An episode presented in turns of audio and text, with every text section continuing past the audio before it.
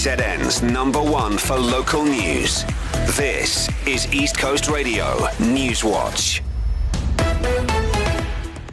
Six suspected drug dealers are due to line up in the Durban Magistrates Court today. Crime fighting unit The Hawks swooped on the suspects in Chatsworth, south of Durban. Police launched an investigation after an outcry over drug related crimes in the community of Unit 11. The suspects were identified during several undercover operations. During Friday's bust, heroin capsules and pieces of crack cocaine with a street value of over 100,000 rand were seized. Hawk spokesperson Simphiwe Mhlongo says they found other items a luxury SUV because it had no papers, no registration. It was seized for inquiry purposes. And uh, one of the suspects was found in possession of cases of cigarettes worth approximately 860,000 and they were seized. He got no invoices, no papers for those uh, cases of cigarettes, which is customs. They seized it. A media briefing is set to get underway this hour on the DSW workers' strike. The Mayor and KZN Premier will, among other things, give feedback on efforts to resolve the work stoppage.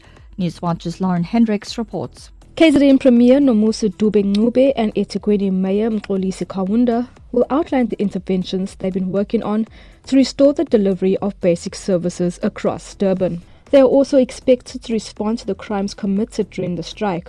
There have been reports that infrastructure and public and private properties have been vandalized or destroyed. Meanwhile, uncollected bags of rubbish, some of which have been ripped open, have been seen piling up on the roads and pavements in the city. The DSW strikers, who belong to the Municipal Workers Union SAMWU, are demanding equal pay, saying their salaries are significantly lower than those in other metros. Lana Hendricks, East Coast Radio Newswatch.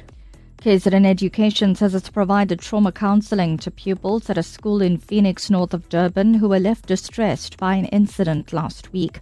A woman is said to have taken her own life on community grounds near Greenbury Secondary.